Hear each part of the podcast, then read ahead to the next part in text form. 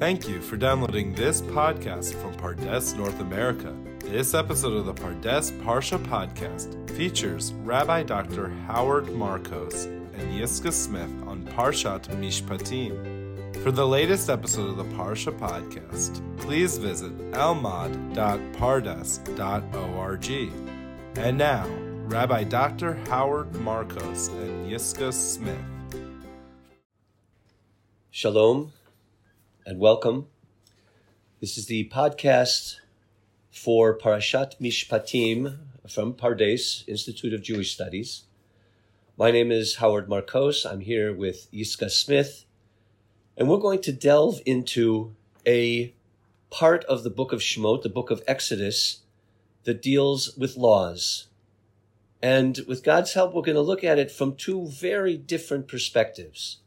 So, Yiska, I'm going to turn to you and ask you to present one perspective of how you see a pasuk, a verse in the book of uh, Shemot, the book of Exodus, Parashat Mishpatim.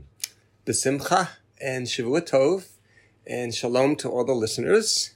It's always exciting and it's a source of blessing and gratitude to be with a colleague of mine who I learn from and share. It's a great opportunity. So I'd like to begin it's actually a, it's one pasuk, it's one verse, part of one verse in Exodus 23 7. And in Hebrew, midvar sheker tirchak. So in English, it's translated as distance yourself from a lie. We learn that the only mitzvah in the Torah where we are not only instructed whether it is permitted or forbidden to us, we see that is forbidden. Don't lie elsewhere. But we are also instructed to stay far away from this transgression. And it's unique to this case. The commandment, midvar tirchak, distance yourself from a lie. We see that nowhere else. Don't eat chazer. Don't eat pig, for example. We don't see distance yourself from eating pork. And you can go through all the different prohibitive mitzvot, commandments. We don't see a corresponding distance yourself. That's a to do. We actively distance ourselves. Interesting.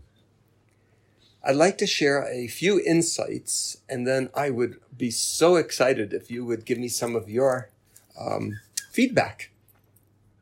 One of my teachers, Reb Shalom Brodt, Zichrono Livracha, may his memory be for a blessing, taught in one of the classes I was uh, blessed to attend.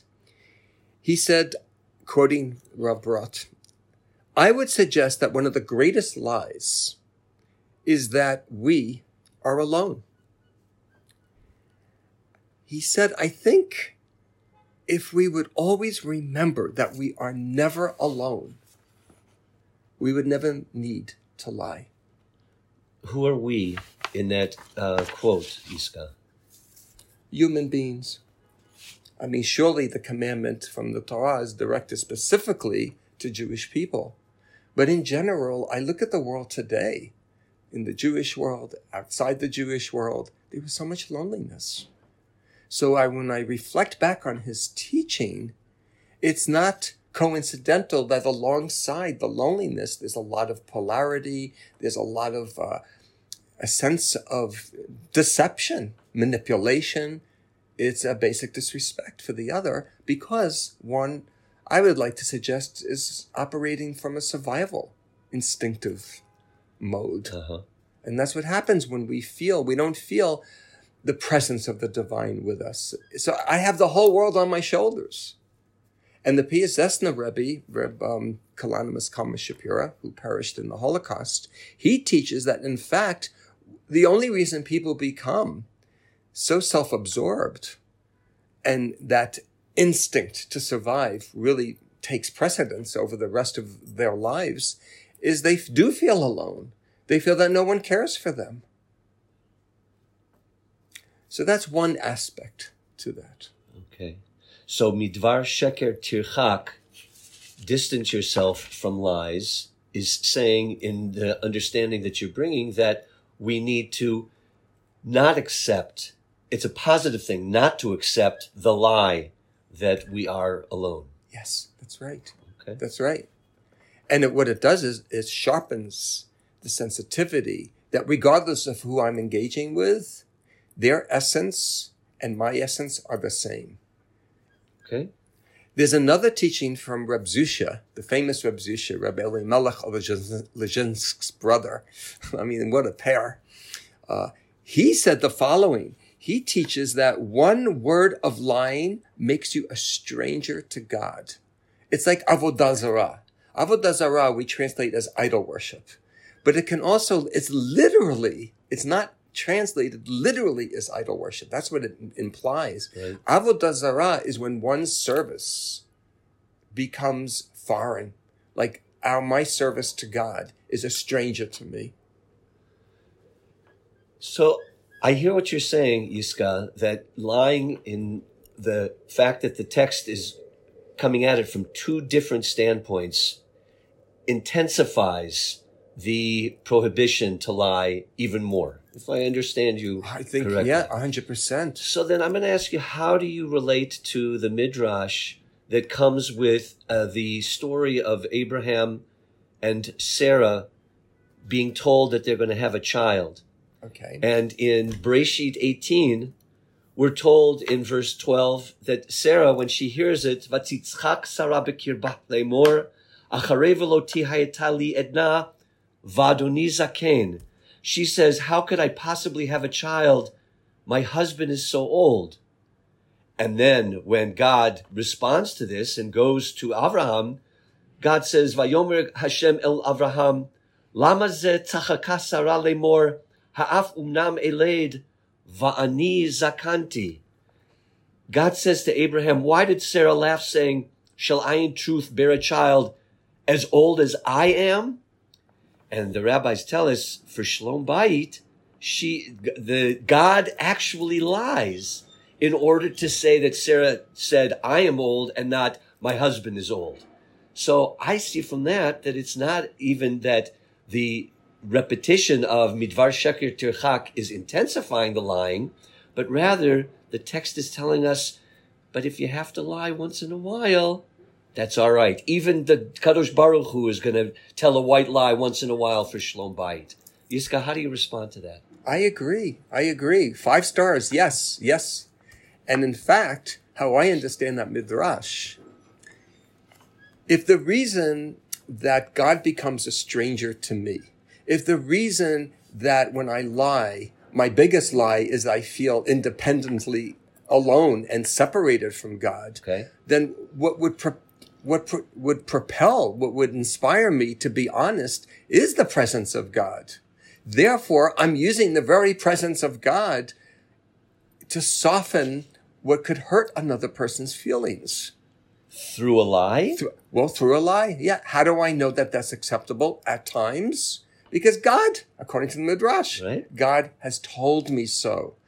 However, I think the indicator here, which would allow me, and I love Chassidut, because Chassidut, many times from the Baal Shem Tov, the most important, whenever we make a decision within the realm of, co- of course, we have an acceptable halacha, how to walk in life. The other component to that is where is my soul in this? And that's what the Baal Shem Tov introduced. Where is my soul in making sure I'm always right when it hurts another person? When I could stretch it a little. It's not my way of life. I save it for exceptions. For example, uh, pikuach nefesh, doche et Shabbat. We know not only are we allowed, we're commanded Yes. to go against the laws of keeping Shabbat to save a life. Well, God said you have to keep the Shabbat. Except it doesn't say in the pasuk pikuach. That came Right. through the oral Torah. This also comes through the in the midrash is the oral Torah. Yes. It helps us understand how to live with the mitzvot, where they do connect us rather than separate us. Interesting. Okay. Yeah. That's how I would see it. Wow. Well, my brain is uh, exploding because your approach to the pasuk midvar sheker tirchak, which is found, you should stay away from lying, which is found in our Torah portion of Mishpatim. Uh, your take is one that is just really uh, sharp, and it's it's uh, for me a challenge to try and take it in in the way that uh, you've presented it. So thank you very much. Oh, you're welcome. You're welcome. Let's try another angle, if you. I would, be like, okay. yes, please, please. Okay. Teach me, teach me. So I'm going to go back to the 18th century before the Common Era and introduce the Code of Hammurabi. Hammurabi was a king. He considered himself uh, in charge of a vast area of land in the ancient Near East, in Mesopotamia. And he, in his greatness, put together a law code that he put on a, a huge uh, area uh, of population. And there are those who believe that, and I'm quoting Professor David Wright of Brandeis University, who wrote in 2009, he said, a close look at the laws of assault, specifically of assault, recorded in our Parashat Mishpatim, our, our section of, of Shemot, of Exodus, demonstrates that the author knew the laws of Hammurabi and revised them to fit with Israelite legal and ethical conceptions. So what I mean by that, or what I understand from that, is that there are certain laws that we find in Parashat Mishpatim that seem to be connected in some way to those laws of Hammurabi. And I'd like to look at one of those comparisons and speak with you and, and discuss with you how you Hmm. Let's do also respond. Yeah, let's do that. So if we look at Exodus chapter 21, verses 22 to 27, and this is a well-known uh, information about that when if two men fight and one of them pushes a pregnant woman and a miscarriage results, but no other damage ensues, the one responsible shall be fined according as the woman's husband may exact, but the payment to be is to be based on reckoning. Um, that's uh, the beginning of that's the introduction to what is important in our discussion.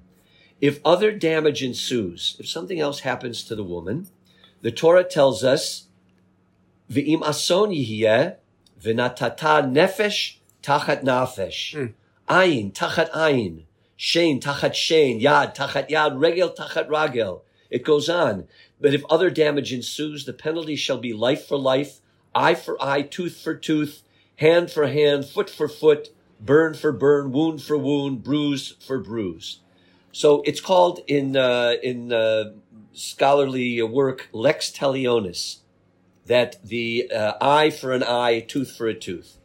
So is that Jewish in nature? Well, I suggest that we look for a moment at what's found in the laws of Hammurabi, uh, sections 196 to 201. Listen, How, Howard, Yes. Um, when Avraham Avinu and Abraham left his home, was that around the same time as this code? Actually, th- there are those who date Avraham's uh, Lech Lecha is Okay. going forth about the 18th century before the Common Era. So Okay. it's out there. It's out there. And there, there's a, a connection. We also were taught, uh, we learned that um, the code continued to be uh, taught and studied and observed by communities even to the seventh and sixth centuries before the Common Era, hundreds of years after it was uh, promulgated. Yep. So what does Hammurabi say? Listen to this. If a man put out the eye of another man, his eye shall be put out. Unbelievable. But now let's go a little bit further. If he breaks another man's bone, his bone shall be broken. If he puts out the eye of a freedman, that's a slave who is set free, or break the bone of a freedman, he shall pay one gold mina. If he put out the eye of a man's slave or break the bone of a man's slave, he shall pay one half of its value. If a man knocks out the teeth of his equal, his teeth shall be knocked out. If he knocks out the teeth of a freedman, he shall pay one third of a gold mina. So what I understand from this is that we have the precursor to the eye for an eye, tooth for a tooth, but there's more. And that is that in our Torah, that's all we have. That every human being, no matter their, uh, uh, their level, no matter their caste, they are all in the same place that the punishment should be the same for everyone. Whereas in the Code of Hammurabi, it matters whether you are of the uh, highest level of uh, caste or one of the lower, then it don't no, no longer holds eye for an eye, tooth for a tooth. What it tells me is that the Kadosh Baruch Hu or whoever gave us these laws said, I need to humanize them a little bit more. Oh, absolutely. Yes. Yeah. And so we have, yes, an eye for an eye, a tooth for a tooth, just like Hammurabi taught us. But the Jewish way is that everyone should be treated on an equal level. The, the, the truth is that that's not 100% the case because if we go on in our Parashat Mishpatim, look what happens when a slave owning party, this is verse 26, strikes the eye of a slave, male or female, and destroys it. That person shall let the slave go free on account of the eye. So Yiska, once again, it's different than Hammurabi. And my read is that instead of paying and holding on to the slave, if you mistreat a slave, and when we say slave, I just want everyone to know that we're talking about indentured, servitude. Indentured servants. servitude is more. Th- That's right. The person uh, uh, robbed from the from the uh, the uh, potential owner, and as a result of not being able to pay back the amount that they stole, Right. they go into Right. indentured servitude in order to do that. It's Right. not slavery as we've come to abhor. Right. It's an indentured servitude. So if that happens, you don't just pay and then keep the person in their indentured servitude there to be let free. So in each of these cases, I see a move in our Torah to humanize what it is that was out there an eye for an eye, a tooth for a tooth, lex talionis. And I can, the way I would like to add to that, there's a direct connection to what I was sharing earlier. Because when we say humanize, you know, the word humanize, the, according to the values you and I live by, as Jews, we have a commitment in one way or another to the Torah values that have been transmitted from generation to generation in one form or another. So when we say humanize, we know what we mean. That everyone is created equally, B'Tselem Elohim, in the image of God. That's what we mean as Jews to humanize. Not everyone, though, would apply the same meaning. Interesting. So therefore, if I distance myself from lying, the big lie that I'm here all alone and there is no creator, the other lie that I need to distance myself is that I become then, God becomes a stranger to me. Then you have a code like the code of Hammurabi. Very interesting. Wow. Think about that. I Yeah. mean, really, it, it's. I know. I actually, as you're teaching me this, this is this is. I'm downloading this live. I didn't realize to what degree his code not only suggests a caste system, the value of a life, but its basis denies our very core value that we were all created equally in the image of God. Once you take the image of God out of the conversation, well, then humanity can mean anything. Yep, I hear what you're saying, and I think that the motivation of Hammurabi was one that included his, and a lot of kings did this, his seeing himself also as a, a divine being, Yes. as a God, small g. And I believe in many places in our Torah that the text is there and it introduces a twist in what existed out there in the ancient Near East that made God front and center and made it, a, it made it an understanding of the God who is caring and compassionate mm. and El Harachamim. And this is something that I have found to be incredible that we're not denying that there was influence in the ancient Near East. Nachon. But Yes. we are accepting that the divine took it over and said, I want this to be a part of the way you monotheists, you who believe in the one God, treat other human being, B'Tselem Elohim, in the image yeah, of that right, God. right. And the and another dimension here that's also affecting this uh, significantly is that there's besides justice, there's also compassion. You know, we look at the two people Yes. who led us through the midbar, through the wilderness, Moshe Rabbeinu and Aharon HaKohen. Uh, the tradition teaches us that Moshe was Rabbeinu. He was our first Rebbe. He was the teacher.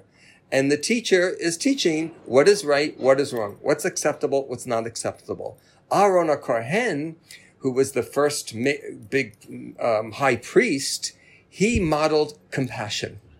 And one example in the Midrash where, where we learn about his compassion was that in the laws of the skin affliction, the skin um, affliction called tzaraat, that only the Kohen was able to give the final verdict, not a doctor. Only the Kohen. Right. Why the Kohen, we ask? Because the Kohen who came from Aharon HaKohen, the original, was, because we know it, it's through Lashon Hara, uttering slanderous talk or Okay. gossip. The Kohen, because the Kohen is coming from a place of compassion, can say to the person, Holy One, we both know what's going on here. You are. You've committed lashon hara. Okay. Let me teach you how to do the teshuvah. It's more than just the prescription. It's more than just the prognosis. That's Moshe Rabbeinu who gives us this, this the uh, mizgeret, the framework within Right. which to live. But Moshe sweetens it. There's chesed and gevurah. Amazing. And that's what that's what a lot of our oral Torah does. It takes the black and white, either or, the justice of the written Torah, and it blends it with compassion, with real human human situations. Very good. And uh, this is the same Aharon about which it said in Pirkei Avot. This is the Hevei Ketalmidav Shel Aharon Ohev Shalom Verodef Shalom. Uh, and so we have a, a compassionate person Yeah. who is that counterpart to the law-giving Rabbi Moses. I think that's excellent. So, um, I, I'd like to just say one more thing if we if we have time. The PSS Rebbe writes, uh, who I quoted earlier in B'nai Machshava Tova, one of his books uh, where he discusses spiritual practice. He compares the difference between truth and lie. He says, "Emet hi hamitziyut." Truth is reality. What we see that's real is truth. A sheker does not last forever. Only emet omedet la'ad. Truth is what endures forever. Right. He says that a lie is like nothing, which is why we have to keep perpetuating a lie. I don't know if you've ever noticed with the human behavior, but when you say the truth, you only have to say it once. Sure. It's out there, and that's it. But when a person lies, they have to keep remembering, well, what did I say to this person? What did I say to that That's person? right. Because it doesn't have its own chiyut. I think it was Mark Twain who said, if you don't lie, you never have to remember anything. Bidiyuk. And his, his third prototype here and how we understand truth is that truth is life. He said it's from the tzad of chayim, where lie is from the tzad of death. Ooh. And when you talk about pursuing, loving shalom and pursuing shalom, we're pursuing life. We value life, and life lives. Life in, inhabits. Life has life when it's true, when whatever we're doing is true. Emes. Okay? That's for sure. Yes. Thank you, Yiska. Thank you, Howard. Wow. This was you. a pleasure. a real pleasure. And yes. I want to wish Shabbat Shalom to everyone. And I hope that Parshat Mishpatim will be seen from your lenses, however you see them, with the inspiration that you've received from us here at Pardes. Shabbat shalom to everyone, and thank you, Howard. Thank you. Thank you again for downloading this podcast, a production of Pardes North America. If you liked what you just heard, please give us a five star review wherever you download your podcasts. Be sure to follow us on Spotify for the latest episodes of the Pardes Parsha podcast.